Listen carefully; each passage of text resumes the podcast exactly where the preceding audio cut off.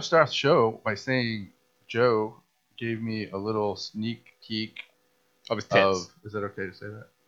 Oh my! I don't know what you're about opening to say. sequence. Oh, oh yeah. So he gave me a little sneak peek of his opening sequence for his new movie Sorority of the Damned. And Yeah. I gotta say, Did I send that to you? no, you didn't. I thought I sent it to you too. I too. gotta say, because I knew as soon as I sent it to you, I was like, I better send this to Tony, and then I probably smoked a joint. Yeah. forgot. yeah, and you didn't share the joint with me. I gotta say, I am impressed. Thank you, sir. It was Yeah. really fucking Yeah. badass. yeah, Nice. you haven't seen it yet. I'm No. sorry. I meant, I meant to send it to you. I just forgot. This is basically the opening scene and title sequence. Yeah. And Yeah, and then it goes into the movie.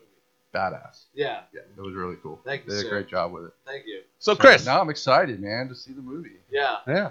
Joe well, has I, no I've idea been for over movie a year, but you know, is. two Well, years. dude. No, no, you, no, it isn't, dude. We Has it been stopped years? shooting. No. we, we were only on the We- show. He's only been on the show for a year. Yeah, I stopped shooting. We our last day of shooting was like December Sorry, Brad. We'll get to you. 16th or 18th or something.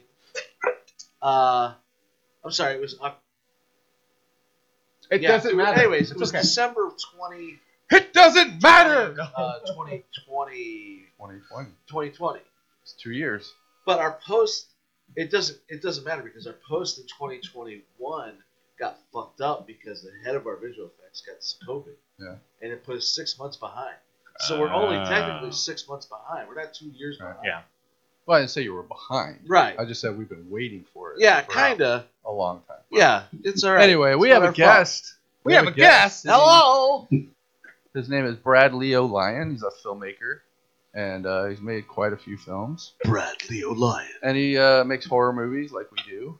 So it's cool. With our I thought off? he would be a cool guest, so I reached out to him, and he was Absolutely. gracious enough to. Yeah, I know the show. man. I recognize him. I knew as soon as you said it. I was like, oh. Almost a decade ago, you auditioned for me. Do what? You know, like a decade ago, you auditioned for me. I did? For what movie? Oh goodness, I want to say it was College Fright Night, but that might have been a movie earlier. College Fright Night was the one with uh, uh, when Carradine passed away, and he was our karate guy. Um. When was this? What year? Give me a year. Oh, I want to. This was before because, and please correct me if I'm wrong, but we wound up speaking years later, and you had done um, oh that TV series from Netflix. Stranger Things. Yes. And it was prior to that because we talked one Oh, time later. and shit. We're like, oh, yeah, it's been like five years since we talked. So five years prior to whenever you It did was that. ten years ago. Yeah. And Brad, believe it or not, I've sent you audition tapes too. Oh, no kidding. Yeah. My apologies. I have no idea why. For what? I have yeah, no I idea mean, I for don't when. know why I would send him auditions either. Yeah. Fuck this guy. I respect that.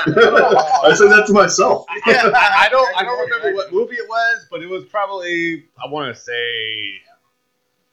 I don't know, a couple of years ago. When did I? s- I don't even like. Did I send it in via like video or did I do? Yes. It was a video submission. Fuck man. I Because don't we talked through email. I don't know, man. I'm sorry. I have not auditioned for any of your movies, Brad. That's you're a shitty actor. Yeah, 'cause you fucking- You don't act, so, loser. I agree. I, I am a shitty actor. I did do pretty good in Death Blow. Well, what do you got going on now, bro? What do you Well, got? I've got a film that uh, people want to shoot me for because I let the hurricane delay me a little bit. But uh, the poster, um, oops, cheating the wrong hand. Poster I threw in the background there, Thursday the 12th, is doing a very small uh, theatrical run that includes 11 states, and I'm going to be on tour with that film doing uh, Q and A's in most of those states. So that one comes out. It's got uh, you know I some really meant like, what? What do you got for me next? Well, I'm sure I got something. The the hard part in this case, um, is you're a fellow big guy like me. So if I write anything in like for myself, I'm like, oh, I've got to compete against some guy auditioning for me because he's also a Yeah. black-haired guy who's heavy. yeah. yeah. Well, I'd have to write like a character, like a brother or a, true. yeah. Yeah. No question, because with you being an actor, I've got to ask you this randomly. All right. Have you in your career ever got mistaken for Jorge Garcia? no. Never. Because I look like Philip Seymour Hoffman more. I'm only just recently like grown out, but like I Oh, feel did you? like I'm like a Jack Black, Philip Seymour Hoffman, like love child. That's how I feel like I people like if they if anyone does say I look like anybody, it's Will Sasso. Hmm. I get that. For some weird reason, now, mind you, I'm aware of my heritage, which doesn't exactly match up. But on multiple occasions, I've received Jorge Garcia, I can see that. which was just the big guy from Lost, you know. Yeah, yeah, yeah. I love him. And just recently, I'm at like uh. I'm at Yorktown. old, I'm in your guys' town. where I used to live. Joe's New York Diner. I'm at Joe's New York Diner. I walk in and this girl's like, "Oh, you look like this guy from minor league." I'm like, "Oh, thanks," because I'm the guy from minor league. Right. And she's like, "And I loved him in Lost." ah! Mm. So I actually pull him up, right? I pull up. I'm like, "Oh, you thought I looked like Jorge Garcia?" And I show her Jorge Yeah. Garcia, and she's like, "Yeah, yeah, you look just like him." I'm like, "I get this other guy, Brad Lyon, too." And I show her Brad Lyon, yeah.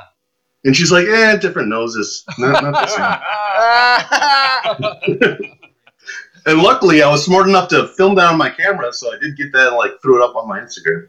you know what I've learned, just to like stroke my own ego, yeah, is go. that in in Target in the back wall, there's a NECA session now. I don't know if you know. This. Yeah, it's been A whole forever. NECA section. what is it? NECA Action, action figures. figures. Oh, well, pops. collectible figure. Okay. Two times now, I have been recognized while standing there looking at some Friday the Thirteenth figure by some kid or somebody coming up to get a pop of whatever Stranger Things fucking thing is. Two times now. Once with Alexa and once with Mia. Standing That's there all. looking at my shit, and I'll look, and there'll be some. Generally, it's like a twelve-year-old girl, and she, they'll just be like, and then I'll go back to my thing, and then they kind of like look at me for a minute, and the one girl backed up, and she's like, "I know you," and I looked at her and I was like, "I, I don't think you should say that to a stranger." Especially one, you know, a few years older. and then my my daughter Alexa goes, "He's famous." No. And I said, "I'm not famous, hardly." And the girl goes, "I know you. You're on Stranger Things." And I was like, "Who told you to say that?" Because first of all, it's not that big of a role, right? I don't think I'm that recognizable outside of it unless I'm at a convention with a banner with my face from Stranger Things. Do they go? I know, yeah, all right, yeah, cool. But two times now, people have recognized me at Target in that aisle, looking at action figures. So I stand there now a lot.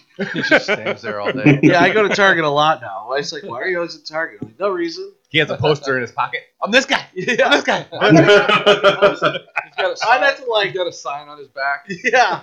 Uh, Or his own T-shirt. anyways, I just, Ask me. He's got a sign on his back. Ask me if I was in Stranger Things season two. I mean, truth be told, I did contemplate wearing one of my own T-shirts before I came on air.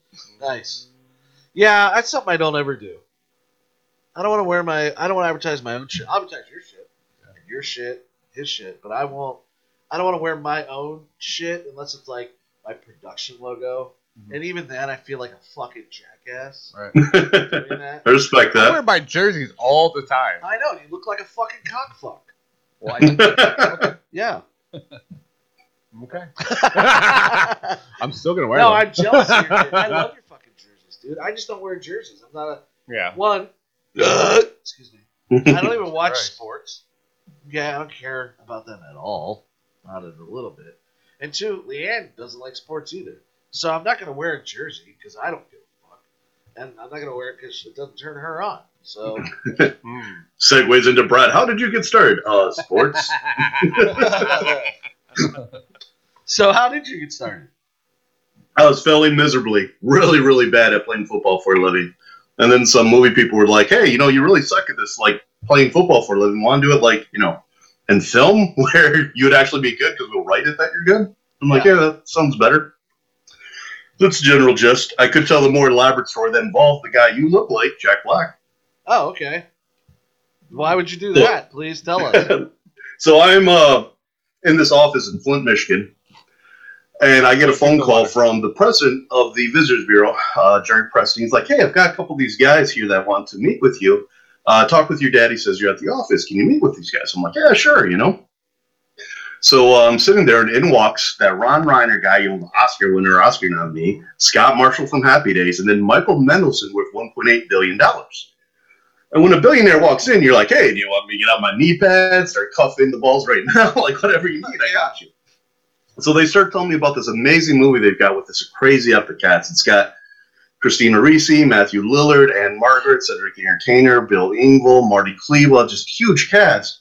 but they had a problem where uh, an incident that I probably can't get into occurred, and to my understanding, Jack pulled out like two days before filming. So they were stuck without a lead, and the only guy willing to take on a lead role in a film with that big of a cast was this guy named Owen Benjamin, who was like six foot seven. Now we all know him, probably got canceled since since then, but back then he was a pretty cool guy. And uh, as the six foot seven guy versus you know a guy Jack Black comes up to like here on me, it just didn't make sense in the script. So they wanted to rewrite it and make him into a football star. So they came to me and said, "Hey, could you sports coordinate a football scene for us? Help us retweak it and write it real quick. Get us some football players, cheerleaders, a stadium, um, so on and so forth." And I'm like, "Well, uh, yeah. Uh, when does uh, this get going?" And they're like, uh, "Call times 8 a.m. tomorrow." I'm like, "Well, get there bright and early, start making phone calls." And he's like, uh, "We need to start shooting some of that tomorrow." I'm like, "Oh, all right."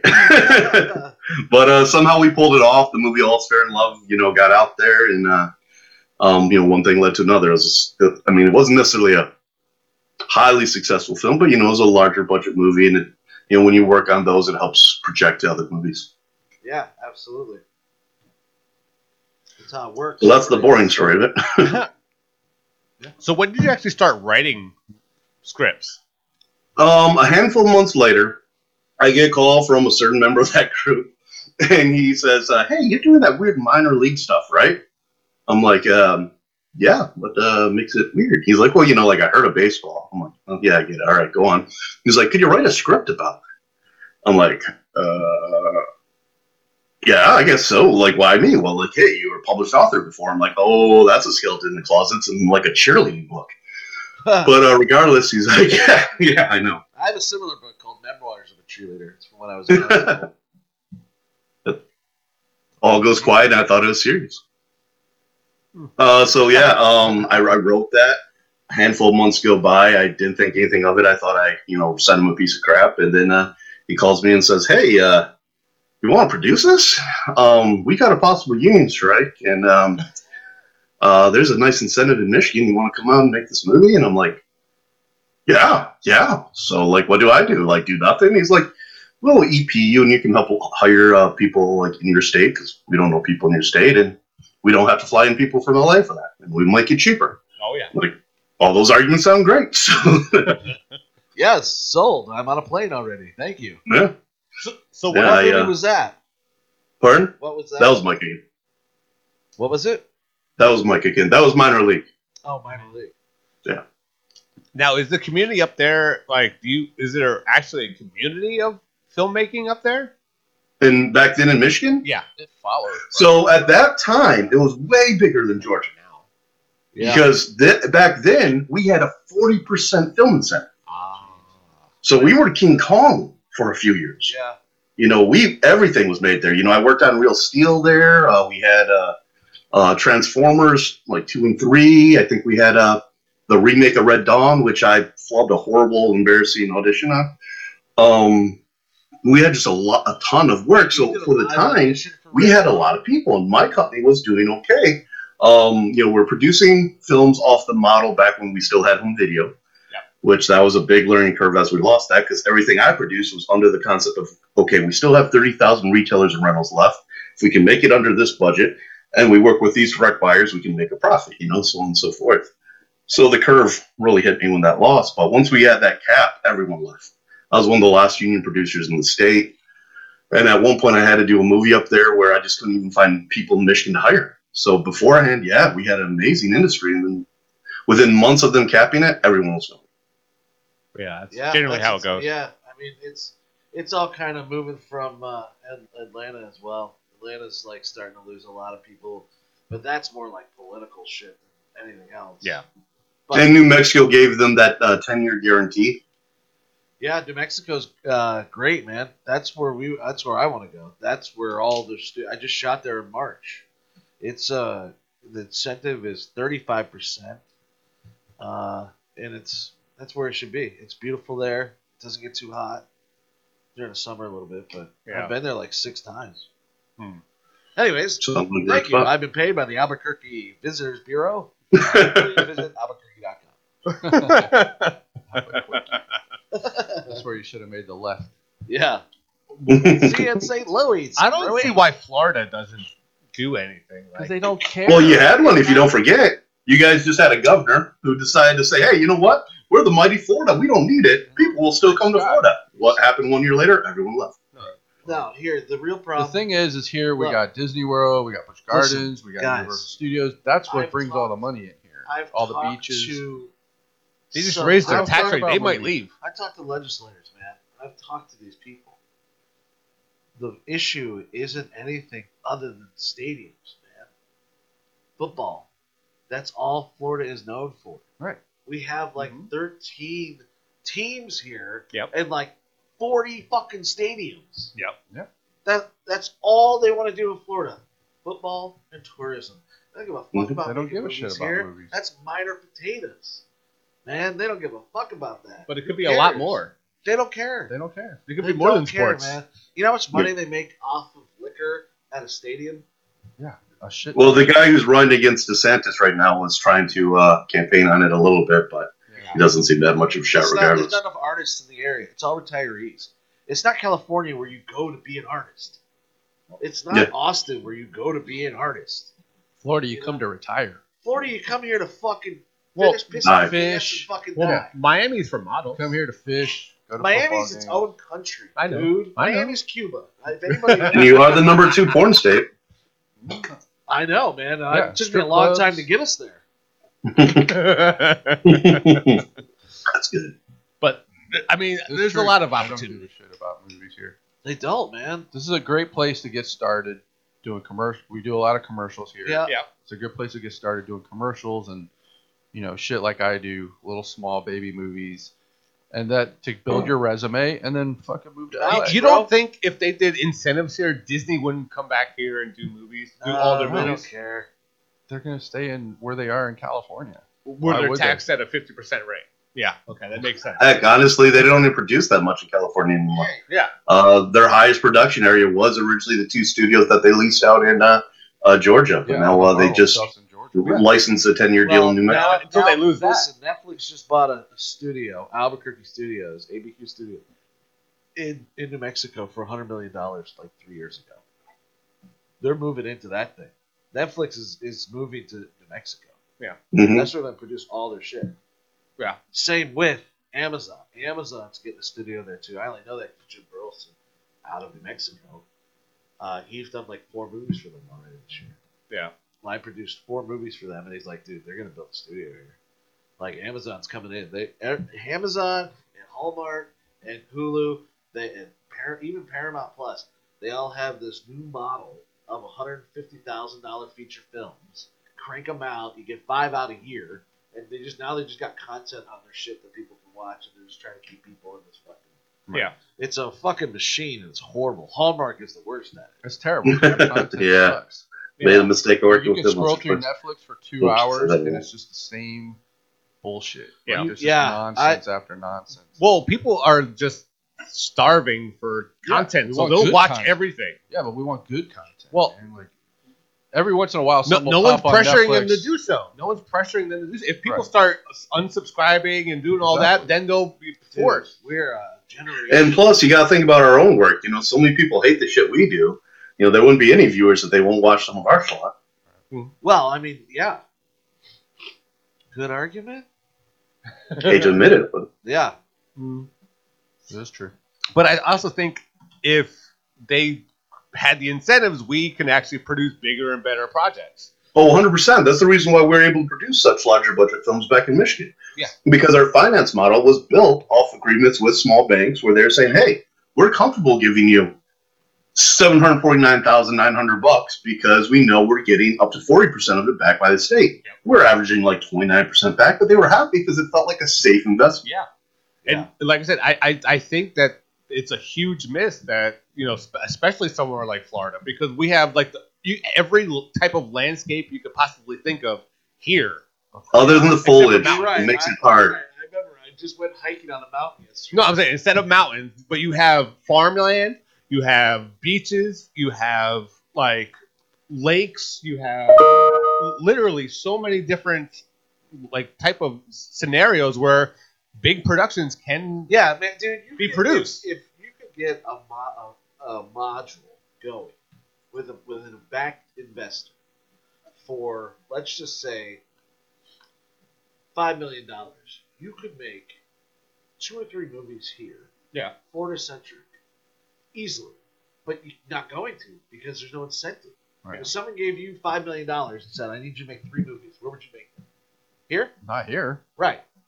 Oh, would You go to like New Mexico or Georgia, fucking New Mexico, Georgia. California. Yeah, I would. Well, go to first thing I do is argue for more than three because I want to get under that like 750 mark for the sanitary reason, so everyone gets cheaper. Yeah, Mm. That that that little area between 750 and 2.5 million, man, it's like so close to the max anyway. At 2.5, it's just yeah, like it's. God, if I can climb under it. Yeah, I, I want to stay like under two million. You know, the last one I did was one point two, uh, but I want to stay under that two million seven fifty, right in there, hmm that mark. You know, I wish there was another contract right there. You know, right in between the 750 and 2.5 area. That'd be nice. Yeah, no, because we gotta, you know, uh, what is it over? Two point five is now what? 1,080 a day for union actors. Uh, What's Half the crew tier? is like the starts at about 700 bucks a day. Is that just ultra? That's just low. No, uh, that's union minimum, 1,080, I no, believe. no, at, at two million, that's considered a sag low. Uh, no, modified low cuts off at 2.5. Oh, so it's modified low. Yep. Okay, and then at seven fifty and below, that's ultra low. Ultra low cuts off at, Two fifty. oh, goodness.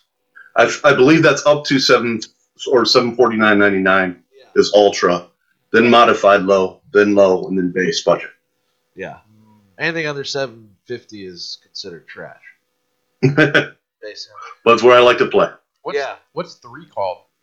Three million. No, three thousand. That's trash. That's called a uh, great Yeah. budgeting. It's Micro called budget. a, it's called a dumpster dumpster the goblin. dumpster, the dumpster budget.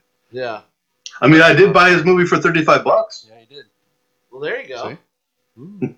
Now why can't I you have a just do customer that a right hundred times? Exactly. That's the which, which, which one?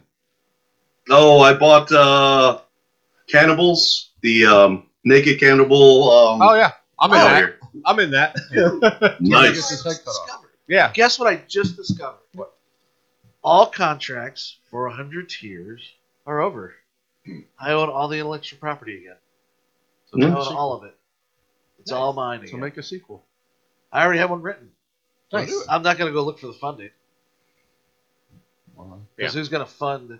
I don't want because then what's going to happen is I know that Terrifier took our 100 Tears. yeah. Now they made it two. all about it's doing really now, fucking man. great. If I come out and make 100 Tears too, they're going to be like, oh, you're Oh, just you copying copied, us. Right. And I'll be like, I'll put you in a fucking ring, bitch, and we'll talk about it. I don't know. You know, that buzz could actually help because now there's so many more people interested. Like, oh, Yeah. this is what can make be done with 200 grand. There might be more uh, Kickstarter buzz or Indiegogo Well, buzz. that's the problem is, is that I I would just remake it. I wouldn't do it too. I'd remake it Hmm. and cast a younger, different looking or a Gurdy. prequel. Not even a prequel. I'd want to do because then I'd have to include the girl. Mm. It's all I- about reboots now, man. No, I, I just want to remake it. I'm, a, Reboot a it. whole new cast, new direction. But is it worth it? I don't think so. I don't know. Only if you love the film, man. Only if you love it And enough. I, and I don't Then you think you can turn a many people profit. out there who love it. You It's a gore fest, that's for sure. Yeah. But that's what people like Dude, about the second- It's a The second no one story is, gore fest. dude. Yeah, even with the I attempt at a story in part two, I'm just like, I haven't even seen. I haven't seen in, two in yet. 100 Tears 2, I wrote that Gurdy was now like this underground worshipped icon because of all the ru- like kind of like a John Wayne Gacy, but people took it a little further. And now every Halloween, there's like this Gurdy parade, and everybody's dressed up like Gurdy. And that's how the movie starts. Gurdy, you find out he's alive. He walks out into this parade, and the cops are chasing him. So the cops, they, they see this FBI come after this clown who looks like Gurdy. They don't know what's happening, but wear and carry real butcher Mm. knives, those fucking cleavers, and it becomes this like cops versus clowns brawl in the street. That's the opening. Yeah, it's fucking cool, man. It's cool, dude. And I had fucking uh, Christina's alive. She's in a mental asylum. He goes and gets her out of the mental asylum. She's got a fake leg now. Like her leg got fucking tore off when she got ran over. Dude, it gets crazy, crazy. Dude. He dresses up all these people like him in this underground uh, like sewer system, and has them all tied up in attack positions. Did they see Michael Myers in there anywhere? And as they come out, as the cops are, as the FBI are coming in, they see all these gurneys look like they're attacking. They start Right. shooting all these innocent people. It's like, Mhm. anyways, but it'll never get made. Meh. You That know. negative, negative. Well, I don't want to make it. I don't want to. Well, that's- dude, that's why- movie- Well, it's that's not the key. Yeah, if you don't want to do it, no. Yeah, If you want to, you can make it happen. twenty years old. You Yeah. know.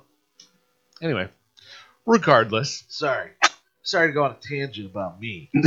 So, Brad, what do you what do you got going on now? Yeah, So I am he said. Horribly. Trying to finish this film called Killer Keg. Um, Killer Keg was just supposed to be a fun kind of, uh, you know, if you will, tribute in a way to like the Evil Bongs type type of franchise. It was like Groundhog's Day meets Happy Death Day.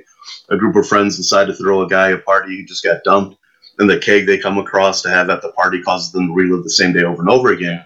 And each new day, a new person disappears. When did you start um, writing that one?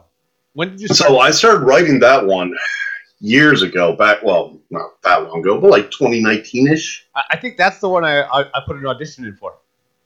Yeah, we uh we originally familiar. shot the film. Yeah. And we shot it in Clearly you 2020 suck. and got hit with the pandemic like everyone else. Yeah. Um Thank God. That's when we made Naked Cannibal Campers.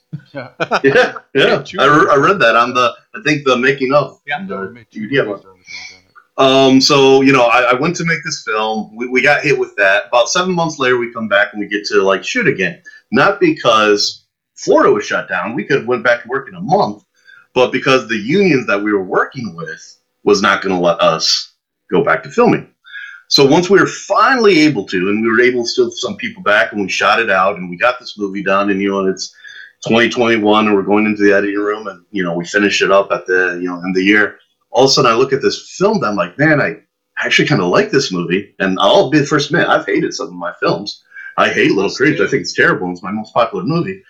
Um, and the continuity was just trash from the standpoint of the actors. Even though we tried everything to match their hair and match just do everything we could, it's just you could tell it was seven, eight months later for some of them, and everything takes place in the same day. Yeah. So I sat there. I'm like, I'm either going to release this and this is going to be bad. And I hated myself for years after releasing a couple films where I'm like, God, this could have been so much better. Um, so finally, I was like, screw it. I'll redo this damn thing and I'll, I'll fund it myself. I'll, I'll pay for whatever we got to do. We'll reshoot it. And then we started shooting it. And then this hurricane hit. and it took out our beach house on Sanibel Island completely Wow. it wrecked part of our restaurant that we're filming in. Um, the coffee shop seems to be okay, but uh, we're already out, you know, multiple locations. So now the only real answer from a continuity standpoint is either really ruin the script or reshoot a whole bunch again. That's tough. Oh yeah. Yeah. Tough spot. That sucks. It's a fun film. It's got uh, a guy who's uh, filming in your guys' city, I think, Jeremy London from Mallrats. Oh yeah. Uh, he's in it. Brinke Stevens is in it. Um, uh, some other people I'm trying to blank because I'm thinking of their names right now. Yeah, Jeremy London's uh, ex-wife, Juliet Reeves, is my agent, or was my agent before all that shit went down the fence. Hmm. Interesting. Small world. Yeah. Very. All right. Yeah. What do you got going on, sir? Me. Yeah. Um. What's w- happening? websites, photo shoots, and advertising. Nice. Great. You sound real corporate. Well, corporate keeps the bills paid, right? I guess. sir, how about you? You wrapping up Uh, on Death Blow? Well, Death Blow's done. We got we're showing it at T Buff, the Tampa Yep. Bay Underground Film Festival on December second. Is playing at nine fifteen at night. It's in New Port Richey. Yep. Uh, we're gonna launch our Indiegogo on the tenth, For or hopefully between the tenth and fifteenth, if our poster ever gets finished. uh, yeah, I've had a hell of a time getting a poster done. yeah, I just got all the images last night. So. But then no, I'm obviously. Oh, talking that- about that makes sense all now. that. Why aren't you done Full yet? speed. I know. What kind of No, turnaround is like, this? Four hours. I Like, know. come on. What kind of turnaround is this? Like, come on now. but I do have some really great ideas. Stop smoking so much weed and That you can helps get shit done. Blasphemy. better. Uh, I mean, the key art on that stuff is Yeah, pretty good. I'm How- excited. uh, what other stuff did you do with this? what's that? I was asking him what other uh, fil- uh, posters did he do for you because the key art on some of those were pretty good. Uh, Mark Schoenbach did um, Die Die Delta Pi for us, and then his prices just like went out of sight, so we can't afford them anymore. And uh, we're like, you want how much? That's like half our budget. uh, but then there's a guy named David Royal that he's done our last few Naked Camp Campers. That's dead. Um, and I've tried getting him to do this one, and it's just not. It just hasn't been working. Um, but I don't know. Whatever. But uh, we got Body Farm coming up, which we're shooting in the studio here. Uh, that's in December. And then I'm putting together a vampire movie for February. And uh, Sean's got a movie called Swamp Woman that we're doing Oh, I in like it. March. And then I just got a, me and Rick Danford are going to team up for the first time. And he's writing a script right now. We're going to shoot in April. Is it like uh, So it's fucking some other busy. remake of a? No, it's um, He called me to do a Chucky thing, and I was like, dude, Yeah. I'm friends with Alex. So I'm not gonna do Yeah. any. it's um, it's uh, And he lives right here, right? Type thing. Alex lives in like St. Pete, does music or something, Yeah, right? Alex lives He lives in Clearwater. Yeah, he, he has a Clearwater. studio in Clearwater. But uh, yeah, it's supposed to be like a about a grandfather clock that someone finds at a yard sale, and it's like a gateway to hell or some shit. I don't. know. I read the first few pages yesterday. Yeah. seemed pretty cool. Sweet. And that's the key. If you can get through the first three pages and you like it, you're cool. Pump good. them out. Pump I'm 'em in out. Body Farm. Yeah, Joe's in Body Farm. Is someone some character? Scraping from the bottom of the Who barrel. am I? Wait. Uh, you are Dave, the Dave. guy that works at the morgue that brings the body parts and turns into Yeah. a monster guy or something. Hmm. I haven't read it. Yeah, I, know. I figured you had. Read scripts. We don't Please- do that Please here. know your line. I know my always. Especially when we're working on the film. We do it right before the scene. I'll fucking. I found out the hard way how uh, Christopher Walken uh, does his uh, impressions of scripts or dialogue. oh boy. Doesn't he read them like right before the scene goes? No, he takes. No, he no, takes all- that would have been that would have been maybe a little better. Takes all the punctuation. I'm on this film called Kill the Irishman, right? Yeah. And I'm making a complete ass of myself because I'm at base camp, right? And we're waiting for the shuttle to come. And there's a dog. And I'm like, who brought a dog? Um, and it's barking like it's just barking so loud. And I'm just like, man, that's that's crazy to bring a dog. But this is a very smart dog. Because this dog heard me, assumed I was talking shit, and started barking even louder. like really bad. I'm like, what the? F-? So I got louder. I'm like, are you shitting me? This dog's talking shit to me. And then it got louder. I'm like, this dog, right?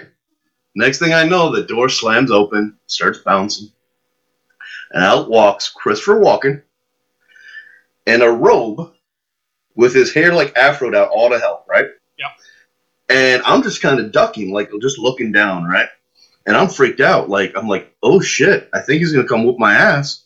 And I'm not punching Christopher Walken. I'm not being the guy like kills an 80 some year old man. Like he's gonna whoop my ass, and I'm gonna take it, you know. So I'm just looking down at the ground, and he's like storming that direction. And while I'm staring there, like instead of like reaching my hand out like the other smart people next to me, I'm just looking down, and I swear, one of his balls fell out of like whatever he had on. I don't know if he has on underwear or boxers or what, but just one, like slid out, and I'm just looking back and forth. And it's just bouncing back and forth. I realize now I'm being hypnotized by like one of Christopher Walken's. Balls. So I'm just freaking out, like, holy shit, it's it's just ball. you know, like I'm just I'm just lost, you know. And then, then I look up and everyone's already shaking hands with the guy, and the, the shuttle bus comes. So I jump on the shuttle bus, like I'm freaked out. I'm sitting there all like, oh my goodness, I'm gonna get my ass kicked. Christopher jumps on the damn shuttle. And he Uh, sits right down next to me. He's kind of like staring at me, right? And I don't make any eye contact because I'm scared out, out of my ass. So I'm like, this is it. This is over. I came here to hire the a producer from this movie, Tommy, Tara Reid's brother, and I'm about to like cause a major, you know, incident on his own film set, you know. So we, we get to we get to the house that we're filming at, which is in like downtown Metro Detroit. And I jump out, and the location PA, you can hear us talking. Someone's like, "Yeah, yeah, we've got Christopher here. Is he in wardrobe? Yeah, he's in wardrobe. He's got uh, the house coat, something afro. I'm like, yeah, usher him to set. I'm like, oh god, thank God he's pulling him away, you know. And wow, that was his wardrobe. So he takes him. Finally, I run into Tommy on the way back and start talking to Tommy. I'm like, look, bro, I am sorry for whatever I did to offend, you know, him over his dog. And he's like, bro, you don't have a dog. I'm like, wait, what? what do you mean you don't have a dog? He's like, yo, are you the guy who didn't shake his hand? I'm like, uh, I, I don't know. Um, and I'm like, I just heard barking, and I, and he's like, bro, that's his voice lessons. Like he he warms up his voice by barking to get that gruff. And I'm like, well, is that how he gets the the weird pacing? He's like, no, actually, our assistant, he always has an assistant take out all the punctuation in the script, so he gets the gruffiness from barking and removes all the punctuation from the script. Well, he doesn't, you know, assistant does. Yeah. So he learns it without knowing where the pauses and, and beats are supposed to be. That's weird. So that's my Christopher Walken story. That's great acting. Wow. that was uh, Kill the Irishman. Kill the Irishman, yeah. I saw that. Did that have Al Pacino in it? No, you're thinking the other one. This is the one with Val Kilmer. Yeah, you're talking about the big one with Scorsese. Oh, Val no, no, Kilmer. no. There's one with with Christopher Walken, and I want to say Al Pacino or uh, one of those guys. Movie was fantastic all the way up until the very end, and then they did this shot of the three dudes shooting up into a balcony or something. I can't remember this movie, and I was like, God, dude, they destroyed the whole movie in that one shot at the very end. Hmm. I don't know. But Christopher Walken was in it. And I love him. I think he's Yeah, he's amazing. I just wish I would have made friends with him and not, you know. He won't remember. No. That's what I go on. I had uh, which one is David Keith? Is he in Nope David Keith. or is that Keith David? David Keith is the guy that played the father of Cameron Diaz in something about Mary. Right, him. Yeah. Yeah, he's also in a bunch of horror movies. He was Yeah, in he's Nope. done- no, Yeah, he was he was at uh Gasparilla Gasparilla? Gasparilla Film Festival. Maybe it was sunscreen. Doesn't matter. I was there, uh just shooting the shit with I was Tyler Martinelli. Whoever brought it was Gasparilla. Uh, because he was going in for a panel in the theater. Well, my job was to just kind of hang out with him you know, talk shit, you know, whatever, fucking. So he's got like 15 minutes, so he's got to get on. I notice he's starting to meander further and further away, Mhm. And I was like, kind of like wrangling him back, and and then uh, he runs into like these two two women, and they start talking. And he's getting into it. I can hear him, man. He's just like, "That's what I do, baby." You know what I mean? And I was like, was that shit. so yeah, so I'm just gonna sit there and I see Tyler and he's like, "We need now. We need him now."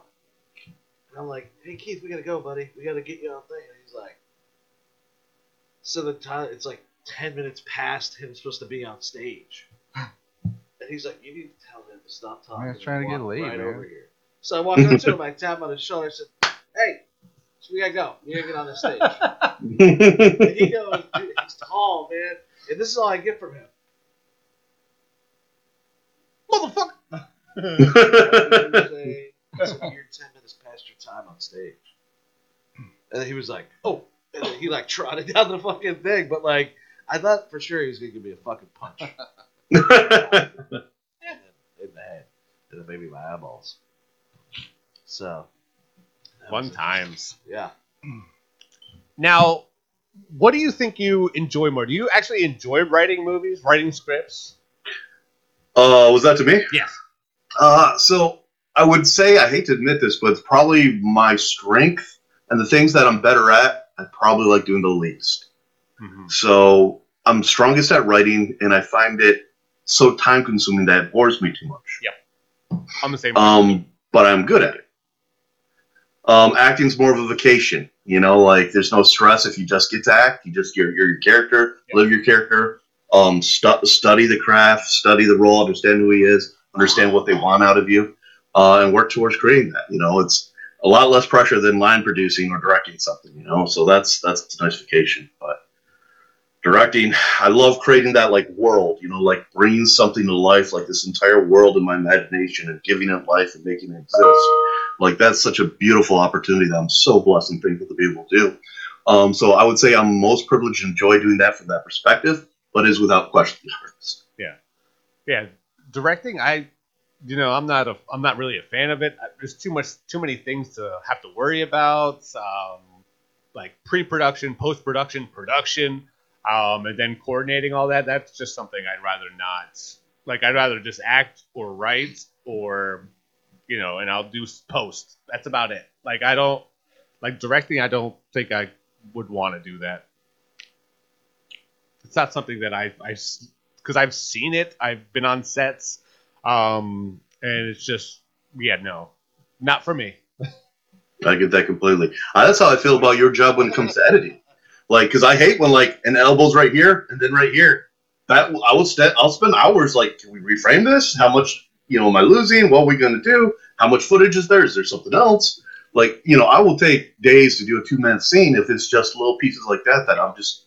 I hate jump cuts, so I just I don't let them exist when I can avoid it. Yeah, and there's just too much pressure on you too. Like especially with for, from producers and you know, I mean, if you're a low budget, you don't have to really worry about that. But if it's like Or the exact opposite, because sometimes they expect the world out of you with no budget. So you can't actually go get the tools you need to make it awesome. Right. So they're freaking out, like, why doesn't this look Right. amazing? Well, because I've got two grand to edit this. Well, that's what's funny is you know we made Death Blow for twenty six hundred dollars, God, that's amazing. and we shot it in four days. And I, when I'm editing, I want it. I feel like people compare it to, you know, five million dollar movies, Hundred and percent. I'm so proud of what we accomplished with literally fucking nothing. Yeah. You know, and um, like I can't wait for people to see it, and I'm I'm just I don't know I'm really happy with it the way it came out. But you also have to keep in mind that we didn't have a million dollars for it, Mhm. and you know you And it's like hard to make people understand what that means, Yeah, the difference like that get means. judged. Like people who aren't from film don't grasp that. They don't understand. Like this means the number of days are smushed into you know so few. The number of script pages are so you know are astronomical on one day. Performances can't be great because you have to get through ten pages. Like it's just. And then trying to explain to people why this doesn't look as cinematic. Well, I had seven pages Yeah. to shoot in a 14-hour day. You know, which should have been a 10-hour day. You know. yeah. Um, and even just expressing that to a person, they have no idea. They have no concept. They're just like, eh, it, it still doesn't look like Teenage Mutant Ninja Turtles. when you watch uh, Naked Cannibal Campers, just we shot that in five days. Five days, yeah. Five days, and I think the budget I think our budget was thirty five hundred. I think. Hmm. I think it was more than what we usually do because we had to rent the cabins Yeah. for four days or whatever. yeah. Um, but yeah, I think it was like thirty five hundred dollars. Yeah, so when you when you watch that, like just keep in mind, like we did that in Yeah. five days, and, And two like dollar effects. yeah, Sean's the master of the two dollar special effects. Like he, That's great. he he can make stuff with like literally nothing. He goes, I got blood, I got some dough, and I got some oatmeal. Let's make cuts. You Yeah. know? And it's just like, I like it. wow, that's crazy. What did you And think no of time to Naked shoot it Camel with one or two angles. Yeah, what did you think of Naked Cannibal Campers? No, Uh, so I I'm knew not- I'm going not into it So um, that you made films at a relatively extremely low budget. I don't think I was aware it was twenty five hundred dollars or thirty five hundred. Yeah. So that is a whole different concept of you know how fast you had to get all that done. So that's that's crazy. That's highly impressive. Um, I enjoyed it from the from the perspective of what it was, but man, thinking that it was twenty five hundred bucks or thirty five hundred bucks or anything under five grand, like that just blows me away. I mean, that's the number of days you shoot a short film, and you shot a feature film. Right. Yeah. To accomplish that, that's amazing. Good for you.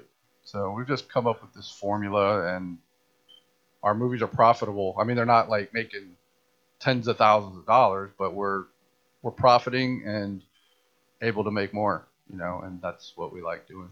Gets us to Like I'm not in movie. this to get rich. I'm in this because I enjoy it. You know, I enjoy, Right. like you said, I enjoy looking at a bunch of words and like making it alive, and I love that that whole thing. You know, and it's it's so cool. But one of the frustrating things is when you're reading or writing your script or reading your script, you have a vision in your head of what you want it to be, and you know, with my stuff, it's just like half of it's impossible to make it like that because of money. You know, it's just No, I- I- completely relate. And I'm I'm shooting things when I think is insanely low when I'm shooting some for you know 100 or 200 grand, and I'm crying that I can't shoot the things I want to. I uh, I shot this movie Thursday the 12th, which is coming out. My favorite scene in the whole script was the first thing I had to get rid of because it was a scene that took place at a circus. I'm like, this is the most expensive thing we got. I loved it, but I'm like, we have to cut this. This this is just this eats up you know way too much of the budget. Mm. Yeah, It's that tough, So let me ask you a question. So say you have a hundred and fifty thousand dollar budget, how do you make that money back? So, ten. Well, what was it 2022 now? Um, it wasn't that long ago. Eight, nine, ten years ago, we still had family video. Right.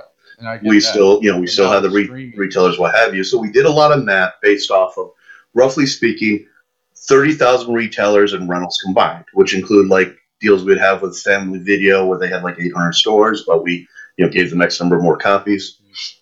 So now we had to break it down to the point of what is left for us. Um, and we had to change our model a bit. And for a while, I was getting my butt kicked. I, I was. I was like, man, this is a whole new world. But, you know, part of it came down to like understanding VOD, starting to understand where we were making a little bit of money and ignoring like, you know, 12 a.m. broadcast rights for 90 days with HBO, where I'm like, oh, 15 grand. What do we care about 15 grand? But now that 15 grand is highly important. So now we're, you know, we're, we're breaking all this down to where like, okay, we make this much on average off of VOD. We make this much off average off of, you know, whatever it winds up being, um, you know, a broadcast deal with HBO. Then we, we start going down to what's left for retailers. So we really pinpoint what distributors we work with that's still releasing hard copies at Walmart because you have 4,100 stores and Blu-rays and DVDs on at Walmart. I know people like home video's dead. They're still buying, Right. which means there's still potential profit. So my current model still has that being like that that last surviving niche. So if we line up those pieces, everything beyond that winds up being close to helping break even. And one of the things that we found that really helped that was a limited DCP like theatrical run because the moment we are able to say, hey, this was in 20 theaters, these maybe these 10 four wall, but these 10 were actually regular runs, you know? And once you had that, there were a couple distributors that opened the door for you just to hear, you know, just to go ahead and be like, oh, you know, who are you? Let's talk. What you got? And that enabled us to do a lot more. Um, and then back in the day, because Little Creeps was terrible. Like, I was brokenhearted. Like, I was so proud that we finished the movie, but it was not what I set out to make because so many things happened two days before we were filming. But um, so I was really proud to get through it. But that was one of those films where I also started to realize that I can also do screenings of the film theatrically. And as long as we haven't streamed yet, because we make the least money off streaming, you know, whether it's re- releasing to Netflix, who's going to give us, you know, forty five hundred dollars for for three years, you know, and then they can drop you every ninety days, or it's uh, Amazon at you know nine cents per you know uh, hour viewed or some crap. don't even think it's that. Um, it's like a, once I realized like if you give them a certain subject and you hit a couple of the festivals or you know a couple of the conventions and get just a kind of a little buzz with you know maybe a Fangoria or Rue Morgue. I really like the guys over in the UK and Screen. Um, you'll get enough of a buzz where you'll show up and you'll rent uh, you'll four wall and you'll rent a theater for you know five hundred bucks, four hundred bucks for screening, and you'll sell every ticket at fifteen to twenty bucks a pop if you say, hey, I'm showing up for a twenty minute Q and A. So a lot of times I can just tour that film and ten, you know ten screens adds me another you know twenty five grand to whatever we make. yeah, that's our problem here is we don't have any theaters that charge that much. They're all like AMC and What's Cobb and all that, and they're all like eighteen hundred. Shockingly, you can get AMC to do it pretty cheap. You can get them to rent out a theater for 350, 450 bucks on a Wednesday or a Tuesday. Now realize it's a Wednesday or Tuesday, so you have to get the people there. I thought they only allowed like twenty people in or something. I think that was like some sort of COVID thing when they were doing the ninety nine dollar theaters thing. Uh, Regal was kind of good at it. Uh, I don't do a lot with them, but uh, Yeah, Oh, B and B theaters were fantastic about it. There's a chain up in the Midwest. Um, oh gosh, I, I can think of some of the names of theaters like Cinema Hollywood, but that's not the name of the chain. They're fantastic with it. There's just a lot of great theaters to work with that will charge you relatively inexpensively, and you'll you know you're going to make twenty five hundred to thirty five hundred for a screening, especially if you throw some merchandise out and And you, do you you actually go through dis- a distributor, or do you kind of self-distribute your stuff? So I have a small four walling company that I own, um, but typically I work with various distributors. Okay. There were guys that I really loved working with back in the day, like before Summit got bought up. There's guys like uh, Level 33 that I now work someone else too, because every small one always gets bought up or goes out of business. But quite often there's good distributors, and the simple rule of thumb with distributors is if you got a product that they might be halfway interested in, all you got to do is you know look at their list on IMDb, contact one of those darn filmmakers, and be like, "Hey, uh, did you ever get a uh, you know any, any money back from that distributor?" And only talk with the ones where the filmmakers say, "Yeah, yeah, we made a couple bucks." You know? That's the hard part is trusting them, and Yes. and it's like the Yeah, yeah, you can't. You got to stay have a good lawyer. They're, it's not their job to help you. You know, we're actually the the person for them to beat up. They're trying to get content as cheap as possible so they can make you know money like a Walmart. And that's why I tell like a, a new filmmaker, I'm like, your job is, or their job is to rip you off. Your job is to not get ripped off. So it's like, Yeah. you know, you gotta really be careful Yeah. when you're going with these Good luck. places. It's fucking crazy. A really great uh, producer once told me, Jonathan Krane. He produced, he owned MCG uh, theaters back or MCG studios back in the day. They're the guys who made Look Who's Talking, Look Who's Talking Now, and all that. And uh, right after I gave you this giant build up to say what he told me, I just drew a blank about it. I completely forgot what I was about to say. Maybe I'm higher than I thought when I came on. Yeah, I've kind of just been sitting here. Yeah, Yeah. yeah. but I'm You learning. benched out. I did. You just uh, okay. Yeah, I was like, what? Oh, sorry about it. Fuck all that build up. It was such a little thing. But he said we don't make a film for a wide audience. That's the that's the mistake. We make a film for a very small audience, the acquisitions people. Yeah. That's it. And as we started dealing with the distributors, I've learned what he meant. I went out and worked um, uh, a couple of markets, and you know, went to the Loews Hotel and spent stupid money one time, which I'd never, unless you have a lot of money, please don't ever spend 10, 20 grand at some of these damn markets. But anyway, um, I went to this one thing, and one of the things I found is a lot of distributors don't even listen to the movie beyond the first two or three minutes. They just want to make sure the audio sounds good. Then they cut it off and they have these checklists. And this is going to sound racist in some cases, but this is how a lot of them work. They're like, hey, do we have you know a black character who shows up in this many scenes? If we do, okay, we can market it here. Do we have some you know person wearing a cowboy hat? Oh, we can market it here. Do we have some sort of sports scene worked into this anyway? And they have these checklists, and if enough things are checked, they're picking up your movie. Right. It's all formula. Even Hollywood is like that. You know, it's Yeah. Adam Sandler plus Drew Barrymore equals this much money, and it's kind of. It. I feel like it's kind of taken the creativeness out of things, and it's like nowadays everything you see, especially on Netflix, is you know they got a white character, black character, Asian character, a gay character, a transgender character. Like they got to include every single possible type of person into the movie, and I don't know, I ain't about it. Yeah. So watch out for being canceled. Right. No one. Well, that shit'll go away if everyone jumps off of Twitter. Yeah. they won't the be able to cancel shit. anybody because you won't have any a vote your boy. All these soapbox fucking Karens, they won't have a voice anymore because all the social media shit will be gone, and they won't have enough uh, courage to go say it to somebody's face when they can just fucking Twitter it, and Instagram it, and Oh. do all their work from behind. That shit will go away why do you say that? because it never, it didn't happen. It didn't happen before It social didn't media. happen before because you didn't have a fucking screen to hide. No. I understand that, but why? Why do you think that would go away? Well, I'm just saying if like Elon Musk keeps going in this direction with Twitter, a lot of people jump at ship. And then I started thinking about Twitter, and I was like, man, I don't even use my I don't, Twitter. I don't Twitter either. I don't use my Twitter. I use Instagram. I once got kicked off my own Facebook and Instagram for posting my own trailer.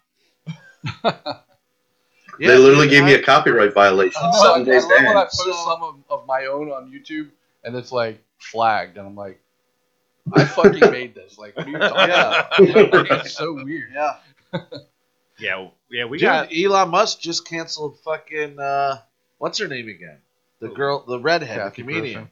Kathy Oh, yeah? Kicked her off because she made fun of him. Well, apparently people are changing their Twitter handles to Elon Musk.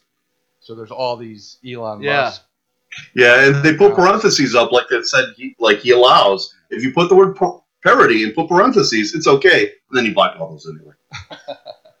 Yeah, he's gonna he's gonna try to become like a dictator. Oh yeah, absolutely. Yeah. He's We gonna got our- I love the video. Zuckerberg bar two. He just did that big layoff. I don't know if you guys heard this happened No, yesterday. I mean, I, I Uh, he just did that huge layoff where he dumped all those Twitter people. Right. And you know how they found out they were fired?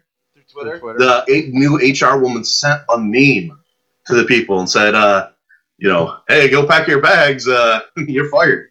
And, now everyone was like, yo, is this serious? Is that just funny? And she's like, no, you're fired. I heard he's trying to bring some of them back, and they're kind of like Hmm. After making himself look like an idiot like that, I would hope so. Yeah, no, fuck him, fuck you, you fuck. I mean, but when you have all Why the don't you money, and Bezos just go live on the fucking moon? I know. Just go move to the moon. yeah. Yeah, get the I fuck mean- out of here. Dumb fucks. I mean, yes and no. He's got. He's he's a genius, but Is he? he's Also, well, yeah, he is. I mean, depending on what you think of PayPal. Because PayPal's the only one that he actually did anything with. Right. And I never really used PayPal. That's all I use. yeah. I mean, I love I PayPal, but that's the only thing you can give him credit for. Hmm. Every other company he just bought into. It's not like he ran or founded or operated. Yeah. Not like Bezos, he made a whole company. He Yeah, went, out of his I'm gonna take a package and I'm gonna ship it. To not even that. He started selling books in his garage. yeah. Yeah, That's how he started. Yeah. That's how Apple Because started, Amazon used to just be books. Remember? Yeah, it was Yeah, uh, the digital Yeah, book that app. I don't Just remember. books. Yeah, it was just books. Which is a bookstore, yeah. And then they started doing products, and now it's like this juggernaut. There was a day when Walmart was one store. Yeah, sure. Yeah. Got to start from I mean, I somewhere. don't, I don't fault people for success. Sometimes I just fault people for certain things they do with that what success. they do afterwards. Yeah, I, no, I'm very proud of Or anybody with who that can success. Become a billionaire or a millionaire. Even Kanye West, but he's a fucking Fruit Loop. Oh know. my lord, I don't know what the hell happened. at that hard to point, get dude. where he was, Very man. Out of the ghetto and made millions. He's a billionaire, or was a billionaire. He's still a billionaire. Taking Well, it, I mean, it's there. not it's not fluid. I don't think. I don't think it's now. I- Yeah, he never flew it. Had had two billion dollars. It was the value of the contract he had with the. Yeah, now with has the the licensing. contract, so like, With anybody. yeah. He's, so I don't. Yeah, yeah. Most of these people's in the value is that based on if they sold all the He's got stock. millions of dollars. It's not like they actually have liquid. People actually think I have money. I'm like, I don't have shit. like, Yeah, I just like like, well, I'll go into a Hooters and be like, I'm sorry, hon, you're making more money than me. Like, I know you just looked me up randomly on IMDb, but that does not mean I have shit. Yeah. I'm sorry. Are you auditioning? Unless uh, you mean applying for a job. But that's that's the sad like when you look at people's net worth, it's not like like it's just their value of uh like their contracts or what they have in stock. If you Google like Joe that. Davison's net worth, it says he owes you money, probably. What's funny, my girlfriend one day was she Googled something about me and How to get a all these penis. stats came up, like who my family is, like all Mhm. and all my family members, all this stuff.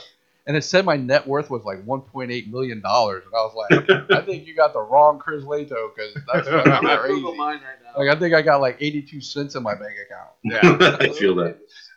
So I feel that And that was funny though. Like I don't know where they got that information. it, it's I'm actually doing the same now. yep. I don't know, but it's what are you gonna do with that? Like that's well, like I said, someone like Kanye and like those contracts, like Kyrie Irving. Kyrie Irving lost everything, like, and he, I think These he guys just can't keep retired. their mouth shut. Keep your mouth shut. Like I don't know why all these Popular. sports figures got to get into trouble Dude, all the how- time. man. this It's is a real site. Well, he said anti-Semitic. Yeah. yeah. Shut up. How tall is Joe Davison? There's a picture. Of me. this is a fucking site. That's your picture? yeah, that's from the. You know, that's from the a lottery commercial. I did. Okay, so and then it goes. So how now we are you? discovered Joe Davison's biography, age, physical stats, dating affairs, family Dating and career. affairs. Learn how rich he is. Yeah, I'm looking at those too right now. There's like four or five years old. different websites, and the variation's amazing. Scorpio. Starting with 15 million, 14th of November. My birthday's coming up. going down to 2 million. And then this one's one to five million. Yeah. Yeah, it's a little rangy. A little bit. Yeah. yeah. Producer, 46 years old. Nothing's available. I have a wife. Uh, parents not available. Wife, Jory Kehoe, divorced. Nothing about my children. Net worth in 2020. One to five million dollars. Yeah. And Joe's like, Yeah. where is this money? So I don't know where right. like they get this some information that they get. Um, let's say maybe they just look at stuff like your IMDb and all that stuff and just assume and put. Well, it's an al- algorithm they use that they base off random crap, but like the algorithm makes no sense. I know they're probably like, well, Joe makes like 20 movies a year, so he must have a. right. What's Roger Corman worth? He makes four thousand eighty three a year. Oh man, I accidentally. So the last time I saw uh, George Romero before he passed on, yeah. I uh, accidentally called him uh, the wrong guy, Roger Corman. Um, Made a complete ass out of myself. I, I was just sitting there too, and it wasn't even just like I called him it. I was like, hey, you know, I I uh, directed one of the same people you just directed. You know, he's like, oh really? You know, who did you direct? I'm like, this Jena Sims woman. He's like, Jena Sims. Uh, what's she in? You know, like Killing Messenger and Last Vegas and all these cool things. You know, and he's like, oh, you know, that's cool. Well, what movie of mine did she do? I'm like, Attack of the 50 Foot Cheerleader. And he looks at me. He's like, yeah, I don't think I did that one. I'm like, are you sure? I know you did. He's like, no. And then it took me 10 seconds. I'm like, oh, son of a bitch. Oh, that's a face palm right there. Yeah. That's when you just turn around and walk away. Like, oh, shit. I would have loved to have been able to. I was sitting next to him at the convention. Oh, My booth was right next to his. So all weekend you're like, stuck. hey, I'm still yeah. here. Yeah. It's like this asshole Yeah. over here. And uh, I was um, managing a guy by the name of Robert Z'Dar back then before he passed away. Beautiful man. Goes by Bobby Z. He was like the maniac cop in, and um, well, he was maniac cop you know, back in the 80s and face from Tango and Cash. And um, normally he would joke and be like, "Yo, you- you'll get away with anything because I've got this horrible reputation, you know, which was deserved, like you said, in the 80s and 90s, but not anymore. He cleaned himself up, was a great guy. But uh, that day he even looked at me and was like, Yeah, I'm not getting you out of that one. Look, respect. Yeah, nice. I just saw Dawn of the Dead in 3D. It was so Yeah, I saw that. Where was that? Tampa It was Theater? at uh, the Regal. Citrus oh, Park. nice. Yeah, it was pretty cool.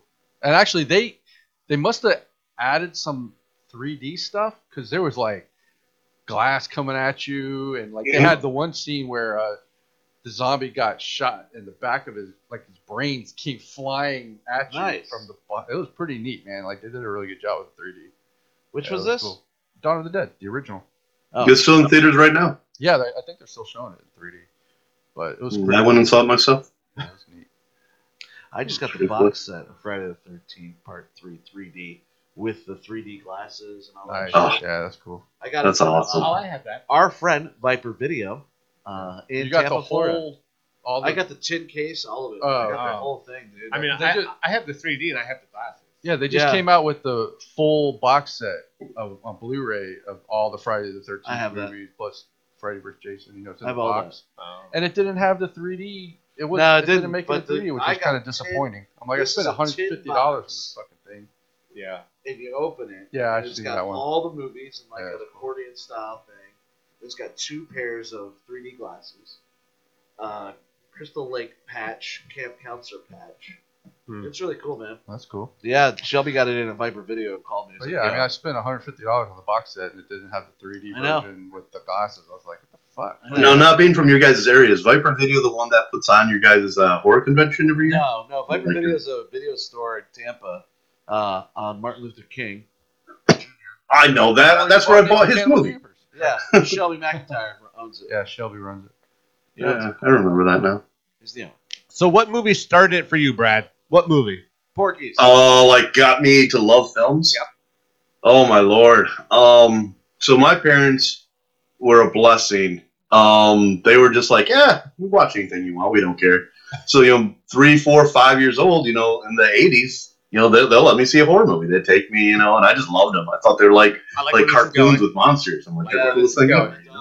Ever. Only one I remember never scaring me. But I remember like I think the movie I fell in love with from like a horror perspective, which is still tied for number one in my all-time favorite movies list, is Killer Clowns from Outer Space. Nice. That's my daughter's favorite movie. What's it tied with? Braveheart, Ah, okay. all the way like total opposites of the scale. Yeah. My, my my top ten is super weirdly eclectic. That's From funny. like Super with Rainn Wilson, you know, superhero with just a wrench. Right. So going back Birdman. to what you were saying earlier about don't make a movie for a wide audience. It's because it's impossible to make a movie that everybody likes. Like me personally, I hate fucking Braveheart. Um, my I respect that. My favorite movie is Pulp Fiction. You like Pulp Fiction? Hell no. See, like it's oh wow, really? Yeah. That's So- the only hell no to Pulp Fiction I've ever heard. Yeah, I, I, I, I don't like Tarantino. it's so uh it's so I don't like, like, his films. everybody's brains are different, man. And Yeah. it's just like what gets you. Off. I don't like his you off. style. Uh, let's just put it that way. I don't like his style of film. I like uh, Reservoir Dogs. I like that, but I, other- I just No, don't like the not. fact he never get like we can cough wrong and get bitched about. This man can literally worship feet, and everyone's like, "Yeah, that's cool. It's Quentin. Like, it's good." yeah. I'm like, if I did that in a film, oh my lord, would I hear about it? I would still do it, but I would hear about it. Yeah. no. But yeah, like I said, his style, I'm just not a fan. Just like Rob Zombie, I don't like. I don't really like his style. I don't like his stand movie. that shit. Yeah. So I mean, I I enjoyed House of Thousand Corpses, but he he was only there. I mean, yeah, he was the director, but like his DP did most of the work. Yeah, I like the first two movies. he did. well, I'll correct it. I like the his Halloween Halloween one, yeah, I like the Halloween. the Halloween first one that he did. I, I actually enjoyed But Halloween two may be one of the worst ever. of all fucking. Like it's so. No, I think the Munsters is the worst thing. Yeah. I, I didn't watch that yet, but yeah, Well, Salem, whatever. That was mine. yeah, Salem. I don't even remember what else it was called. The only thing that saved it at all was because they had John Goodman in it, Which and I love John Goodman, but Who's a Witches of Salem? God, it was bad. for what? Rob There- Zombie? Yeah. It wasn't called Witches of Salem. No. I don't know. I don't watch. That. I think there's really like two types of filmmakers though. There's that filmmaker who's like, There's also I love every movie because the movie got made, Yeah. and like, you know, I'm the greatest filmmaker in the world, so all other movies are trash. And I tend to fall too much on the like, oh, that movie got made. It's amazing, you know. You know they were supposed to remake Salem's Lot, Hmm. and it got shelved with all the WB shit going on. Well, you, you guys have to know they're making Crystal Lake the series. Yeah, I saw that. Too. Yeah. I actually talked. And to all the like, poster work has Jason fuck? on it. I'm like, that's that doesn't work. You can't be a prequel Right. and have Jason. Like, Doesn't make any unless sense. it's just him as a kid. yeah. I saw Friday the Thirteenth, you know, the original movie, on a DVD, and it had Jason on the front, and I'm like, Well, I learned a lot about what's, what's, wrong happening. with this movie? like, what's wrong with this cover? Right. I learned They're a like, lot. looking about at it, I'm like, happening Jason's with not that in the show. movie. because Roy uh, went and had dinner at Sean's house two nights ago. and I talked to Roy about all of it. Yeah. I can't tell you anything on the air, But but I learned a lot about what's happening with that show. but with the prequel, I mean, you technically can have it. Just have him growing up and learning his Right. So craft. Is the show going to be about his mom and dad and stuff? Like, I don't know. I don't Eli? fuck about What is that. that? His? Eli, right? I could care less about that shit. Well, I'll tell you what. If they keep the uh, the Necronomicon in it and keep that canon, I'm all for it. I'll I'll watch anything. Evil Dead, you got me. Like if it connects the world, I'm sold. God, imagine if they could connect it to Evil Dead and then Ash versus Jason. Well, But he didn't get he, he didn't get supernatural until the sixth one. But I think Ash beat his ass, dude. I They think have a Ash comic wouldn't book. even. Ash Yeah, I- I know. Jason. yeah. He'd be like, "You're just a dude in a hockey." Well, they have they have Freddy versus Jason versus Ash. Yeah. Mm-hmm. And I think Ash would kill all of them. Honestly, his attitude is far uh, irreverent. He doesn't give a fuck. Yeah. He No, 100 percent believe he'd take care of Jason. Yeah, he'd I think Jason you'd have up, to be a little more. He drinks too much to It be might Freddy. Take, it might take a little. It might take him a few rounds to figure out Jason. And we Like, oh, this referred guy's to our 12 year old But because Jason's like a supreme hunter too. Yeah, but it doesn't matter. Yeah. He's not gonna get. uh, He's not gonna get the drop on Ash. Yeah. It's not gonna happen. I mean, was Ash really tactical? And when's the last time Jason got shot in the face with a shotgun? Uh, Not once. That's how he died in one of the movies, I wasn't think Yeah. so. Yeah, in, in Not the a shotgun to the well, in, face. in, in the in the one that we all hate, nine. that doesn't count. That's not a real Jason movie. Well, true. Well, Get he's the in the fuck out. beginning. Ah, who gives a fuck? Technically, I mean, I don't know. Yeah. 10 might not count, but I actually enjoyed 10. I like ten. I, I like enjoy 10 ten. too. I like ten. It's got like one of the, the best kills in the entire series. Uh, the, yeah. head, the nitrous. Yeah. Oh, Yeah, that was man. my- That yeah. show's badass. Sold. like Yeah. so, but I I, I, I daughter's like the, I like how campy it is. I like, I like I like 10 for how ridiculous it is. yeah Yeah. I, I I think it just went so far off. It's like fuck. I love this movie. my daughter loves. Four. That's the uh, group count camp, right? the no The fat kid. eats the chocolate. That's five. Roy. That's five. That's five. My two favorite two. With the the or, girl uh, who break three and dances in the room. Yeah. And Yeah, shit. it's five. That's five. That's five. Yeah. I always thought it was four. Probably three and six. J- Jason's not in that movie either. No, but it's Roy. it's Roy. But I like Mhm. that one. It's a fun one. yeah. I- But it was supposed to be Jason until we realized it's a Yeah, fucking fraud. fake guy. It's fraud. He appears in the very last scene, though, right? Like the real one shows up in the very. Uh he in No, his don't no think it- so. he imagined it. He imagined Oh, it. you imagine it? Yeah. from it's when been he a was long a time kid. since I He, watched that's the it. only time he saw him, and then he like saw him when Wait, he was in the doesn't hospital. It end with her in the fucking hospital. No, goes he's in the hospital. door? Right. He's in the hospital. Isn't hospital. five the one with the girl with the really big boobs, and they're her and her boyfriend are out doing like a picnic in the woods or Yes. something? Yeah. Yes. That one's hot. That's like dude. the best. That's hot. I know. Those are the best boobs in the whole series. Yeah. we should break the boobs on Friday the 13th next week. There you go. I'm bringing a chart. I'll print them out and have them on a Okay. chart. All right, we'll do that. Um, That's a But- good idea. but yeah, my favorite is uh six when he finally comes back. Yeah, that's I when he comes. six, too. That's a my badass favorite one. I think because he comes back, he's all supernatural, and then also the best Tommy Jarvis is in that. Well, on six, th- this got one of my favorite shots of, of all of them is when he crashes the RV and he comes and stands on top of the RV. yeah. yeah, yeah. That's bad. And the fucking shit's on fire and he's just standing on the edge of the RV. Well, the the, the, the, the back like the backstory about that is the RV had an AC on it that the that the um, director and producer wanted to take after the shoot. So the director was like, "Fuck, I'm destroying this shit." So he, he just fucking destroyed it in spite of the producer that wanted Yeah. it.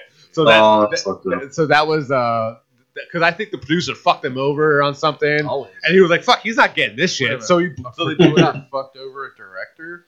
Where, Get when out has of that ever happened?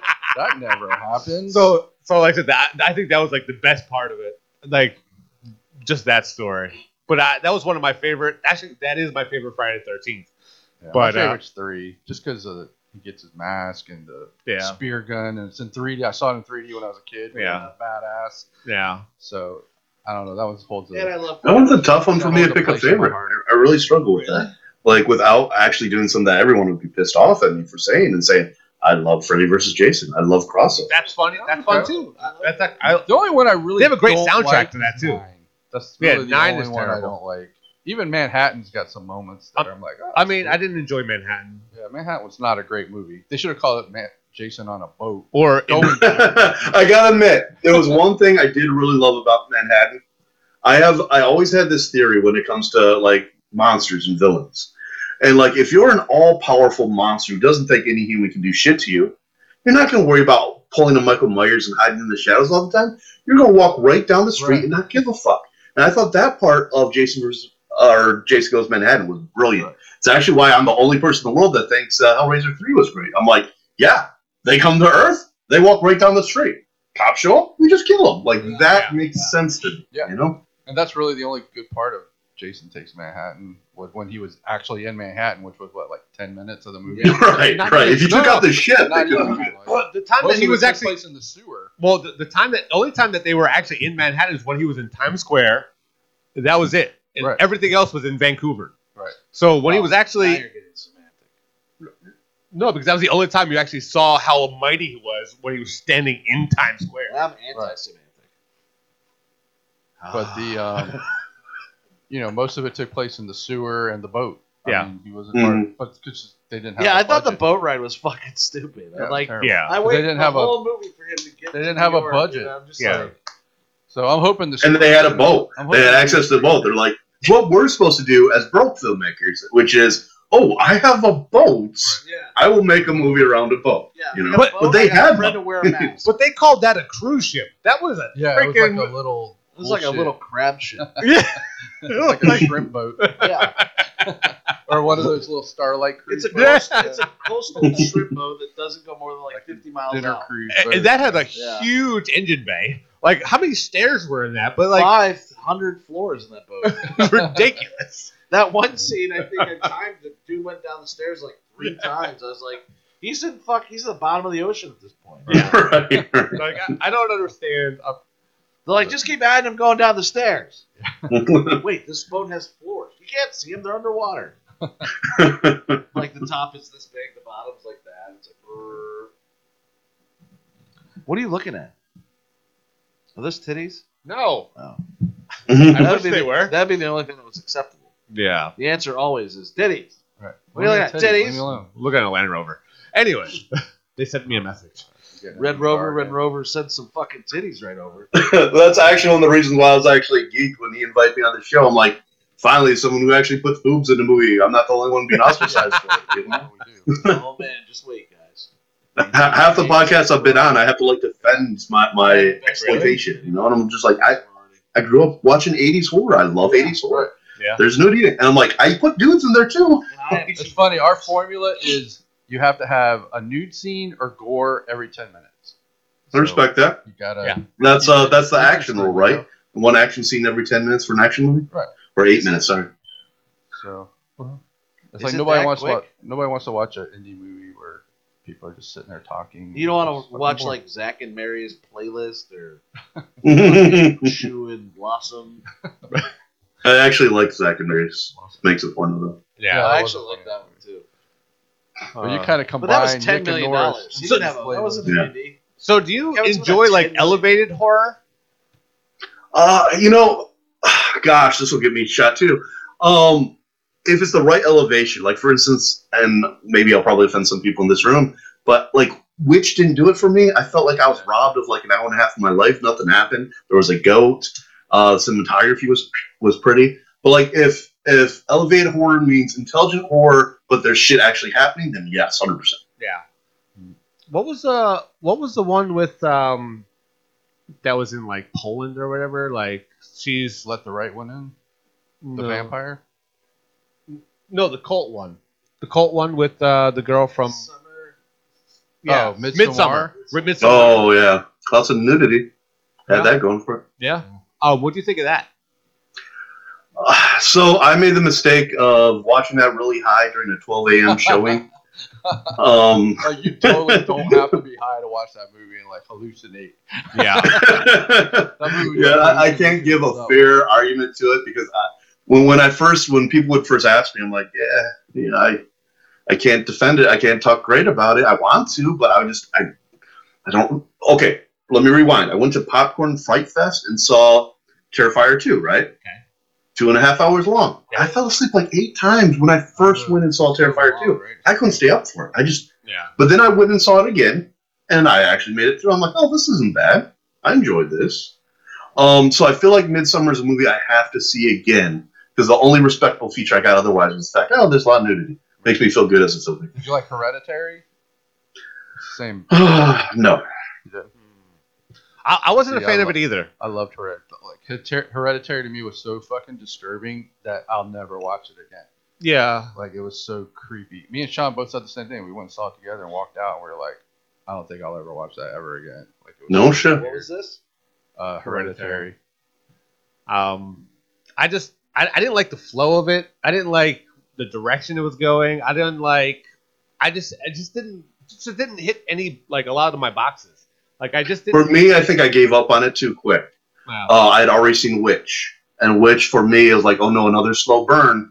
I don't know if I can go through another slow burn. yeah. So like partway in, I was already like, shit, that crap's happening. And I feel bad because now I'm being like the negative guy about about movies. I'm normally this guy, man. I love all horror, you know. Like, Yeah. I'm like, did you know James Gunn made Slither? You have to see Slither, you know. Like, I'm I'm always talking about like the most goofy, random horror that I think's brilliant, and then I'm like heartbroken when I'm like, son of a bitch, I'm stuck here talking about, you know, these ones I don't like, and there's so few. Like, usually I can find something redeeming, like *Malignant*, which came out, you know, a couple years ago. I was like, can't be a shit.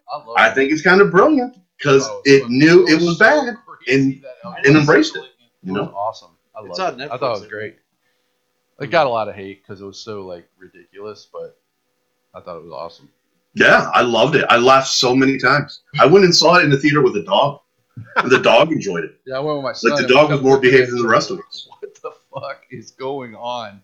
the dog literally sat in the chair like the whole time. You got up once for like ten seconds, got back in the chair, and kept watching.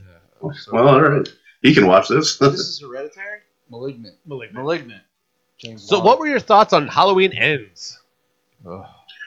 oh goodness. Um, I, I like the fact that they wanted to be different. Yes. I enjoyed that fact. Uh, uh, but you have a great character. Michael Myers is a legend and deserved to be sent off like a legend. You you gave us all these trailers where you had the two great climatic characters finally battling off in this one, you know, gory, bloody scene, and then you you get to the show and you're like, who's this jackass again? Like, why is this about him? Yeah.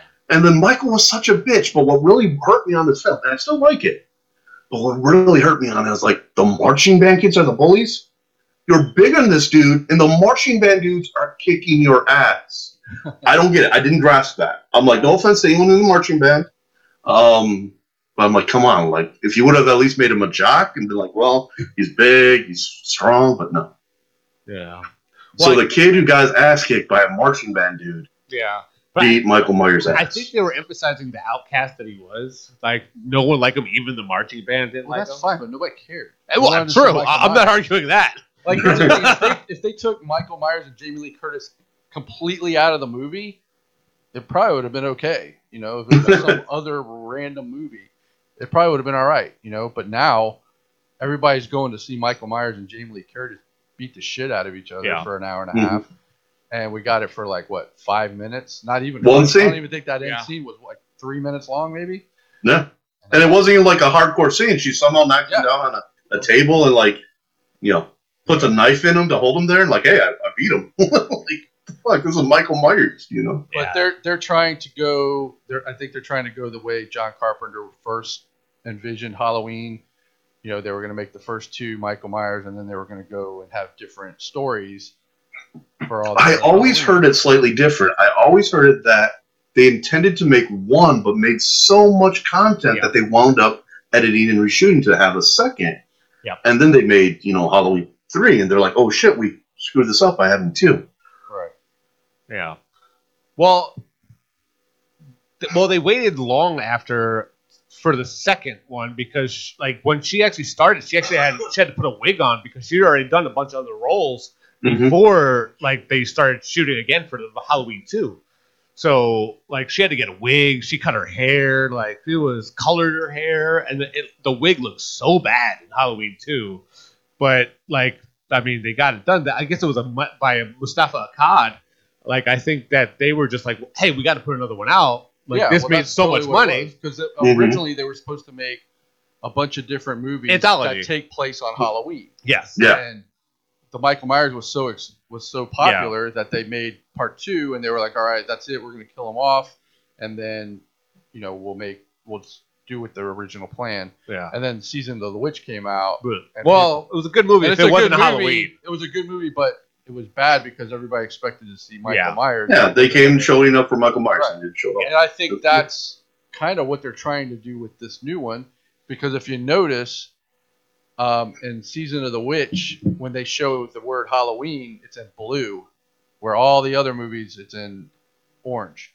Mhm. And Halloween ends, they showed Halloween ends, and it was in blue.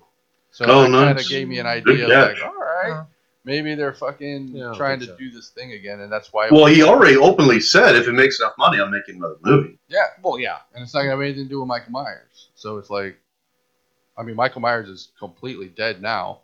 Like Yeah. they threw him in But a- you got They the better damn off kid. turning it into a series for like Netflix or yeah, Hulu. exactly. Why don't they do that? Halloween the series. Right. Halloween It's the just an series. and anthology a of bunch stories movies like that take American place on Horror Halloween. Yeah, that would be good. Which any of us could actually do because Halloween isn't able to be trademarked. Right. Yeah. Yeah. Halloween. Very true. Stories. Well, That's how Troll 2 came to be, remember? Let's not. he said, let's not. you know what? Well, with that being said, thank you for joining us in Killer Collab Podcast. Bradley It's my O'Brien, sir. thank you for joining us. Yeah, thanks for coming on, bro. Chris Lato, Joe Davidson. My name is Tony D. Thank you again. See you next week. See you. Bye. Goodbye.